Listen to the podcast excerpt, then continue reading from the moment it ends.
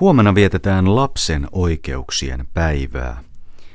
Niinpä tämän viikon mietelauseina kuullaan kotimaista lapsiaiheesta lyriikkaa. Tämänkertainen Uuno Kailaan Mäen laskua on sarjasta Lapsifantasioja vuodelta 1925. Taivaan kansi on iso kelkkamäki. Ja aurinko istuu kultaisessa kelkassa.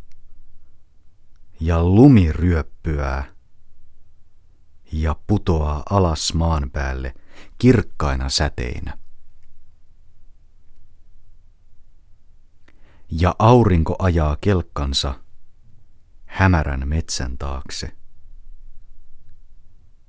Aurinko menee kotiin, kun se on kyllästynyt leikkiin. Taivas on varmaan hyvin hauska kelkkamäki, koska aurinko laskee mäkeä joka päivä.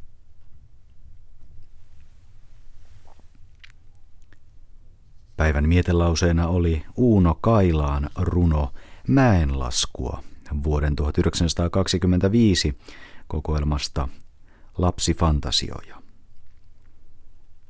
Päivän mietelauseet on tälle viikolle valinnut Kaisa Pulakka.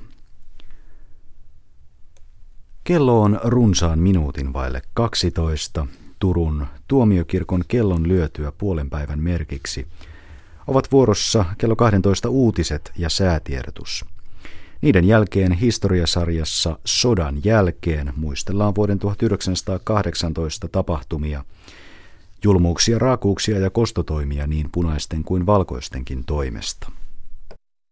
thank you